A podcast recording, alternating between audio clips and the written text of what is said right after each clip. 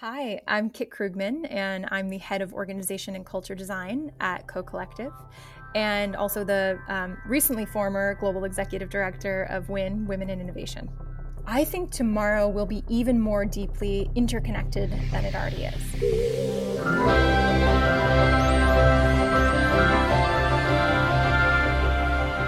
Welcome, everybody, to the Live from Tomorrow podcast. I am your host, Matt Hooper. Each week, we weave together guest interviews with comedic segments to bring tomorrow vividly to life, offering a bold, humorous perspective on what's next across business, technology, politics, and entertainment. And on today's episode, What are you doing? I'm just testing the sound on the laptop, doing the intro to check if... Okay, honey, I'm fine with you using as much of our life as you want for the podcast, but I don't know if you need to be doing your whole shtick right now. We want to make a good impression. We want to... Absolutely. I'm totally with you, Sally. We want to prove that we are a safe and stable home. Exactly. Audra said she admired what we were doing, and she's also been thinking about adopting, so... That's awesome. And the process is so streamlined now that it's all online. Okay. Are you ready? Are you? Ready as I'll ever be. What's today's date again? October 8th, 2020. But time means nothing anymore. It hasn't in months. Seriously. If you're a part of the beta program, click yes and begin. Yes? Hello. Oh, wow. Pretty background. Who's talking? A bot? Welcome to Kindness Requires Effective Parental Liberation, Awareness, Comfort, and Help, or Kreplach. What'd you say, Kreplach? Like the dumpling? This beta program will help children of any age adopt parents with just the sort of political beliefs you need most to steady you through the horrors of modern life. You are Sally Skalski, Redbrook, Connecticut. I'm a lawyer and an entrepreneur. And Matt Hooper, Redbrook, Connecticut. I guess I'd say I'm an entrepreneur. I host a podcast, and it used to be a live show, back when people could still congregate in theaters. Is that correct? Oh, my God. You said host a podcast for a living? You said that? I wanted to be honest. Also, computer, we moved up here last year, but before that, we were New Yorkers. So, there's a level of sophistication here. Please stop. Now, according to the forms you filled out in advance of your visit, you're looking for like-minded and progressive parents. Is that correct? Yes. After the last call I had with my mom, I thought, this is it. I don't know how I'm ever going to be able to talk to her again. We've never really seen eye to eye, but this past year has been the absolute breaking point. Matt and I got married last fall. Before COVID. Just for contextualization. Yeah, everyone knows when COVID started, honey. But COVID's a big part of your recent disagreements with Walter and Muriel. Those are her parents. Oh, right. That sounds difficult. It is. They left their home in West Virginia in the spring, and they've been living out of their van. Okay, they're storming state capitals in ski masks and demanding their quote-unquote liberty from medicine. You should have heard my father-in-law. Sally, this is all a big hoax. But don't worry, your mother and I are taking every precaution. We are terrified of hoaxes. Not okay. My dad sounds nothing like that impression he just did. So you are in need of parents who prioritize medicine, science, and facts. Is that correct? Boom. Pretty much. All right. One moment while I prepare your options. This is pretty cool, huh? New algorithmically targeted parents? Yeah. Yes. Yeah. This should be good. We're doing the right thing. Thank you for enrolling in Kreplach Beta. We are devoted to connecting you with the right sort of aging adults. Baby boomers for whom cracker barrels are threatening and alien, who want to sip some chamomile tea while they listen to Steely Dan, and who are looking to parent adult millennials. This is great. This is a helpful commercial. Folks like Richard from Tenafly. I didn't have children of my own, but I have the temperament of someone who's bitter about not having grandkids yet. Or Sheila from New Rochelle. All I'm looking for is someone to worry with. Oh, and at night, I'd like to yell things like this at the TV. Whatever happened to norms? Is this still America? What about our norms, people? Hey, I like her. I like Sheila. Testimonials always make me think I'm making the right decision. If you're feeling disconnected from your parents due to our fractured cultural and political moment, well, you're not alone. Sign up for the Kreplach Beta program now and get free copies of Rachel Maddow's 2019 book, Blowout, as well as James Taylor's audio memoir, Breakshot. And don't worry, we'll help your new parents figure out how to download Mr. Taylor's work. Good! good because I don't know how to Audible. I don't know how to get the thing on my to listen to. Oh, we've got you covered, Sheila. Now, let's find you a home. Matt, are we really doing this? Are we really going to adopt an aging progressive boomer? I think so. Should we frame some Randy Rainbow posters? Put them in the guest bedroom? I think they'd like that. I think that would make them feel like they're home. Hey! Oh, sorry. Are you guys still in your consultation? No, it's okay. What's going on, Bowens? Look, you know how grateful I am to be able to stay here. I know you were supposed to be on your honeymoon right now, not quarantining with me just because my husband's stuck in Stockholm. My lease is up in New York, and exposition. Oh, don't worry about it, Bowens. I'm happy we moved up to Connecticut, where we could afford a little more space and offer it to an old friend like you. And exposition. But you did tell me to let you know as soon as there was ever an emergency, and, Sally, your parents have called 12 times this afternoon. Ugh. You know what? I couldn't be enrolling in the Kreplach beta program at a better time. We'll come back out in a little while, Bowens. Thank you, my friend. Sorry to keep you waiting. We are still searching for your ideal, progressive, and thoughtful parents. Please stand by. Do you maybe want to call them back? Not yet. I need to get through this first. Okay. It's just what? One day, we're going to be out of the woods here. We're going to be interacting with one another again, going back to our relatives' houses, to the office. Well, not if I can help it. I like working from home. Okay, then I'll go back to the office and you don't have to. My point is, if you want to confront your family about something, you kind of just have to do it. No good comes from delaying. What about finding entirely new parents through an online service? Yes, that's also an option, apparently. But ultimately, we'll have to see folks we don't agree with again, too. And we're going to have to find a way to get along with them out in the big world. We have one new match for Sally Skalski, Redbrook, Connecticut. Displaying your parental matches for you now. Let me know how it goes. Wait, you're leaving? I have to prep for my interview. This isn't crazy, is it? Am I being crazy? Oh, it's crazy. It's totally crazy. But if it's something you want to do... Please meet Sheila Martin of New Rochelle, New York. Hello? Is this on, Sally? Matt, it's Sheila from the video. Please opt into the conversation when you are ready. I'll see you in a bit. Sally, where are you located, sweetie? Do you need a sweater? What size are you? I think my daughter might have left a cardigan here when she visited last summer. Not that she'd pick up the phone and confirm that that's what happened. Oh, uh-oh.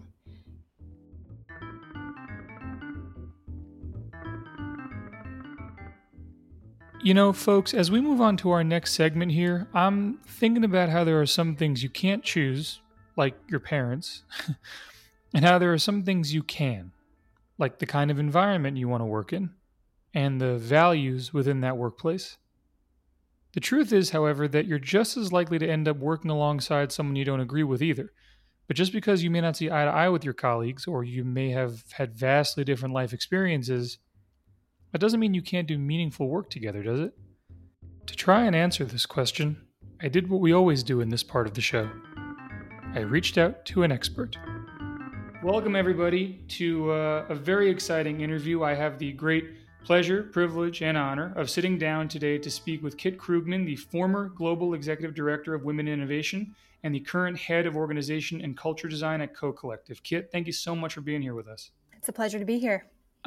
There's a lot that I want to get into here, particularly since the last time I spoke with you in preparation for this discussion, we opened up sort of a really interesting can of worms around this idea of, it started with demystifying culture and what kind of culture organizations want to build and how you have one of the coolest jobs in the world where you actually get to help said organizations build new cultures. So before we get into all that excitement, firstly, what does it mean to demystify culture? Yeah, the reason that I say demystify culture is because I think there's a lot of intangibility around the way that people talk about culture. So when we think about culture, we say it's the thing you can't really quantify, the thing you can't really measure. It's the softness between the hard things that make up business. And frankly, I think that that's a misrepresentation of what culture is, right? Culture is a set of systems and behaviors that are programmed by people operating and behaving in the organization. And so it's been my personal mission to have really concrete conversations about what culture is, how you build it with real intentionality, and then how you actually follow through. Instead of trying to get like, you know, instead of trying to figure out square peg problems and trying to force fit, you have fought against this idea that right now we're building from communities of sameness, or communities, I guess I should say, built around sameness. What is a community built around sameness, right? And how do we build communities of, I guess, difference? Yeah. So, you know, we're programmed in some ways, and we program each other to look for sameness. You mean the human species? You mean all of us? Yeah. Everyone is kind of looking for sameness, whether or not they know it. And if you, for instance, let's take a concrete example. If you and I discovered that we were both from the same hometown, we would consider that a connection. We would feel kind of illuminated by it. It would build a bridge between us. And what would happen is we would feel safer, whether or not we acknowledged that.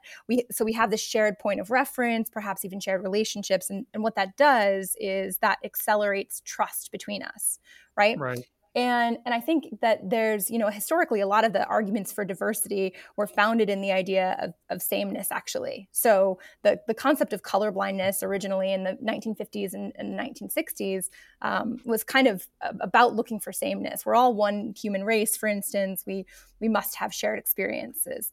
But that argument is really, you know, was at first really useful for the movement, but also short-sighted. Because it's reductionist. Essentially, the experience of a woman of color is not the same as a white woman's experience. It overlooks her unique identity and the system that she exists in. So it's dangerous because it underlies presumptions that she's had the same experience that I've had, and therefore the same opportunities, which overlooks inequity present in the system. So what does radical inclusion mean to you? And how does this idea encourage collaboration? Yeah. So it's really more of a provocation and a challenge to say, like, what does it mean to be, as an organization, radically inclusive? I've worked with a few organizations in helping kind of revisit their values and in including the voice of employees in crafting those values, not only what they are, but what they mean. So, you know, of course, there are foundational values that are built into the DNA of the organization, but those values can change, right? Yep, right. And so, and probably should. I mean, time is real, and and trends shift, and like the same way that these companies have to pivot and figure themselves out in reaction to the market, right? In reaction to customer demand, it would make sense that employee demand and employee culture go along with it, but it's rare that it actually happens. Yeah, I think that when I think about the idea of radical inclusion, I think about as your stakeholders change. As the organization, your employees are your stakeholders as well, right? And their work, the work that they do, is ultimately what translates to your customers and to your product and to what you put out into the world and your outcomes. And so as that group of your community changes, you need to re-stakeholder and figure out how your values then represent their values as well, not just yours. We are recording this in the sort of decades-long year that is 2020. This summer we've seen, in response to a very long overdue reckoning with social and racial justice, for the last several years we've seen it with regard to gender equity in the workplace. Like, we've seen a lot of the largest private and public institutions alike making statements that feel relevant to changing demography, to changing business behaviors, changing business attitudes. Do you think this is like a real moment of transformation? Do you think that when CEOs of some of the biggest banks and some of the biggest software companies in the world are tweeting and posting on LinkedIn and hashtagging Black Lives Matter, that this will affect their practices, their hiring practices, their internal cultural practices? Or do you think this is another moment to sort of get on the right side of history publicly and then perhaps retreat, or in this case, regress to a less fair, less radically inclusive business environment? Such a great question, and one that I think about all the time. I mean, of course, I'm an optimist. I'm hopeful. I think what has been refreshing about the past couple of months and the dialogue and the discussion at all levels around racial justice and inclusion has given me a ton of hope that practices will actually change, that there'll actually be organizational follow-through, leadership follow-through, more accountability, more acceptability for that accountability. Yep. That said, I think there will be some leaders who set the way and some who fall back to business as usual, as always. So much of what's happened in the modern, in the specifically the Trump era, is it's all kind of meshed together. You know, politics has almost become like a sort of, and at least in the U.S., it's almost like a religion, and that it's a way to group yourself and identify. Right? It's going back to what we said at the beginning of the conversation. It's our having grown up in the same hometown thing, and I'm wondering if by going into the workplace where you sort of are, at least in theory, participating in a mission bigger than yourself, right? You have a job to do. If that's not the first best place to build a culture of radical inclusivity, right? And to overcome your differences, or I guess rather embrace your difference. You don't have to overcome them. You overcome your sameness and embrace your differences. Is that one of the benefits of doing this kind of work in the workplace, as opposed to, say, between two folks running for a Senate seat, you know? Yeah, I definitely think it's blurred. I mean, I think organizations have had to grapple. Some of the organizations that I've worked with have had to grapple with complicated questions like, our employees are asking to take work time to be at the protests. What is our perspective on that? And if we support that, you know, a lot of organizations are, because it does align with their values. But in the case that there are employees where it doesn't align with their values for some reason, what does that mean if we endorse certain behavior or use work time for certain activities? So I think there have been complicated questions, but at the end of the day, an organization has the authority to set their own values. And again, I advocate for inclusion of the community that you represent in the creation of those values. But assuming that those things are all aligned, then you actually don't have a challenge of making decisions, because your decisions come out of, we have defined what's important to us, what matters to us, and we will follow through. And therefore, if supporting the movement for against racial injustice is important to us as an organization, then absolutely our employees will be spending their time like out protesting, right? So it becomes a lot clearer. We'd all like to think that we can make decisions based on hope and not fear, that we are actually capable of practicing the sort of radical inclusivity Kit is describing here. But speaking from here in the United States, where, for example, who you vote for has come to define so much about you, I wonder how many of us are actually interested in building communities that embrace dissimilarity. And for those of us who like to think that they would practice radical inclusivity at every opportunity, and I count myself among them, well, how can we be sure? Are we self-aware enough to acknowledge our biases and open ourselves up to those we might not agree with? 2020 has shown that is such hard work. But perhaps tomorrow, it won't be as hard. In just a few years' time, where do we want to be? Who do we want to be? In 2025, let's say, will we continue to build communities around sameness? Or will we work to become radically inclusive? What will life be like 5 years from now? No, I'm never going into an office again. I've turned my home into my permanent office. Once the pandemic hit, my days of commuting were fully over. Yes, I know it's 2025. Why do you keep reminding me that? 1 minute. Someone's at the door. No, that's a sound machine playing office sounds. Just me in here. I also have playlists full of sounds of the forest and ocean sounds. Oh, sorry. Can I call you back? Come in. Well, hello there, boss. Mom? Hi, what are you... Now sit down. Your father and I were in the area. Figured I'd stop by and pay a visit. You know your father and my feelings about seeing your face ever since the great Fauci Wuhan hoax of 2020. Wait, so let's walk that back. You were in the area? Of course. All you hipsters are finally moving to the suburbs, having families of your own. Figured I'd come and gloat about how country living was better than city dwelling all alone. Yeah, no, that's definitely the lesson you should take away from overpriced urban real estate and a generation trapped by debt. Because who wouldn't want to trade Brooklyn for the wilds of Western Connecticut, am I right? What's that? It's my Sounds of the Forest playlist. I have different stuff sort of playing all day. Mom, you really should have called ahead. Oh, Sally, darling, just because you spend your life cooped up in a little condo all day long, that doesn't mean the rest of us need to stay put. Why do you keep giving me a hard time about this? Most people work from home now, so what? I built a successful HR company by writing the most popular questionnaire in the country. Businesses use it to vet new employees. But is that really what you want to do with the rest of your life?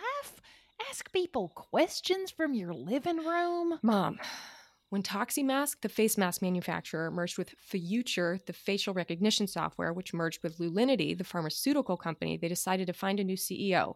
Chemicals were leaking from their test site into the Long Island Sound. Oh, yes, we were all very proud of you, honey. Well, someone had to take on toximasculinity. It was leaking everywhere. It was hurting all of us. So you found them a new CEO, then what? We found them a new CEO because they had over 500 candidates fill out my questionnaire. It's about culture fit. I help organizations build a sort of inclusive environment. Inclusive. There's that word again. Used by fedora-wearing vegans on coast and coast. What? You have a problem with the fact that I use the word inclusive? I have a problem with the fact that you don't include me. Oh. Wait a minute. When you came in, you called me boss. Oh, Sally, it was a joke. Don't read anything into it. Mom, are you... You've always looked like Bruce Springsteen. Looking for a job? I do still have a lot to offer. I know. And your father and I can only spend so much time driving around to state capitals protesting science. Especially now that science is outlawed in all but 10 states. It's 2025. Mom, I'm touched. Seriously. I'm sure we can find you something. You know, you make jokes about all of us so-called hipsters having to adapt to the next phase of our lives. Maybe country bumpkin, people from the rural areas, such as yourself, also could have the opportunity to adapt to change. Did you just try to call me a country bumpkin? Yeah, I was hoping you didn't catch that. Well, despite that, you're probably right, Sally. And, well, I'd be honored to have your help. You've always been so independent and ambitious. Heck, your whole generation's that way. Like your old roommate Bowen's in his airline. Have you ever wanted to sit in a plane so janky it just feels like a bus that's about to fall out the sky? Then come fly Bowen's Air. Bowen's Air. Why are they letting me do this? I just don't want to get in your way, darling. You won't be in my way. I mean, sometimes you can come on strong and it feels like I'm drowning a little. Sorry, that's ocean sounds. I'll change it back. I'm happy you're telling me all this, Mom. I don't want you to get bored or feel like you don't have a purpose, so let's get to work, shall we? Oh, all right. Okay. The way this works is both the prospective employee and the prospective employer have to answer the same questionnaire. So you'll pretend I'm your boss. Even if I knew my boss back when she wasn't wearing nothing but a whittle bitty diaper. Okay, that's like a textbook HR violation. Okay, let's just start. Question number 1.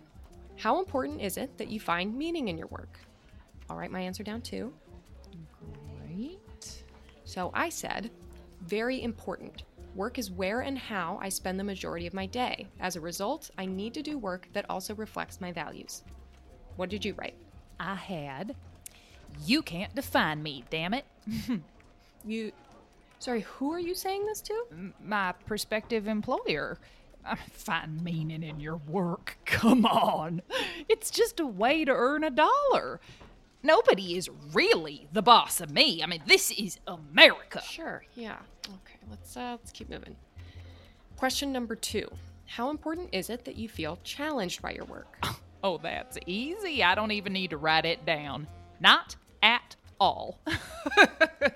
Oh, Sally, darling, everybody's working for the weekend. Don't you hip progressive millennials know that song? It was in the Constitution. It was fully not in the Constitution, Mom. I'm pretty sure. Okay. You don't want to be challenged at all in your work? No, I want to go in, get her done, head out on the town. That's a job. That's not... It's going to be hard to join a team when your skin is barely in the game, Mom. The whole idea around building communities that are radically inclusive is that we find what we have in common. We appreciate our differences. Oh, I appreciate your differences. You don't appreciate mine. We're excited by the prospect of not taking your job seriously. Well, and there are plenty of folks who feel just like I do, sweetheart. Are you saying that you won't include colleagues like us? Let's maybe write our answers for the next few questions in silence, okay? Way ahead of you.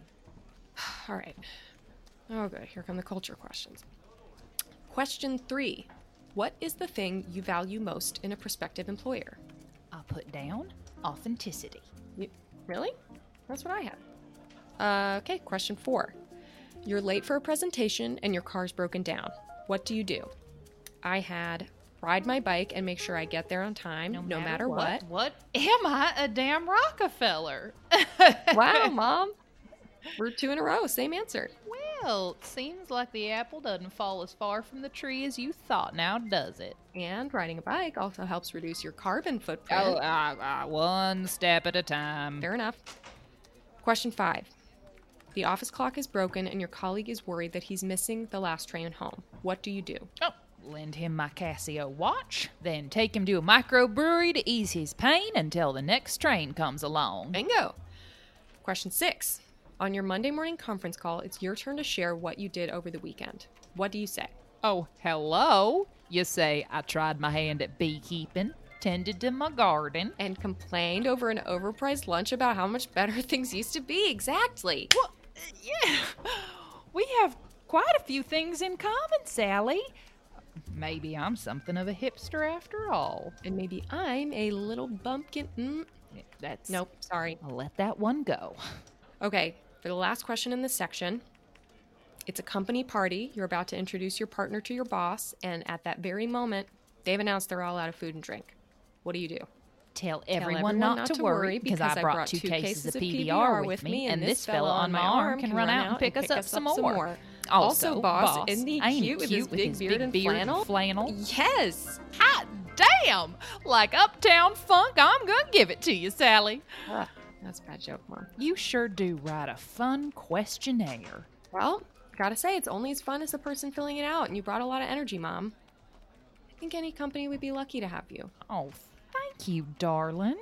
And, you're right. If we're gonna build a radically inclusive workforce, if we're gonna build communities around difference, we're going to need to bring people together for real. All sorts of folks with all kinds of views. We have a lot more in common than we don't. So... do you have any ideas about where I might be able to work? Well, thank you for considering Bowen's Air. Muriel, have you ever flown a plane before? Nope. Great! We'd like to hire you as a pilot for all flights traveling between the 40 United States without science of America. Well, maybe the future will look a little something like that, and maybe it won't. I should admit I am an optimist. And so I do think that we will build the future that Kit described earlier, one where the workforce is designed around radical inclusivity. And we will get there because of leaders like Kit. Because we're going to put in the work. We will. I know it. Tomorrow has yet to be decided. Anything is still possible. Kit Krugman, it's time to ask the question I ask every guest at the end of each episode. What are 2 tips you have for tomorrow? I think this is an amazing opportunity right now to learn and to take a hard look around yourself at the community you've built for yourself, whether that's your organization, your friends, your communities that you participate. And I think asking ourselves on the individual level, who have we excluded? Whether that's, it may be unintentional. And I think there's an opportunity to not only commit to learning, but also to cultivating relationships with people who are different than the people you're usually drawn to for whatever reason. And I think that is really important. That's number 1. Number 2 is just about fear. I think that it's obviously easy from a position of privilege to talk about not having fear, but I think trying to foster curiosity in yourself about difference as opposed to fear of difference is really important, especially if you do have that privilege, right? So if you have power, if you have privilege, that comes with a responsibility. You need to think about how you use it and use it to learn, to be curious instead of being afraid. Well, that's the end of our time for now, folks. This has been the season premiere of Live from Tomorrow Season 2. I'd like to thank Kit Krugman for joining me for today's thoughtful conversation, our incredible cast, Kelly Quinn, Anne Veal, Matthew Walters-Bowens, and Mark Levy, our brilliant composer, Ben Easton, and all of you for listening. I am Matt Hooper, writer and host, and I will see you all tomorrow. Next week. Sorry, I got carried away. New episodes every week. I'll see you next Thursday.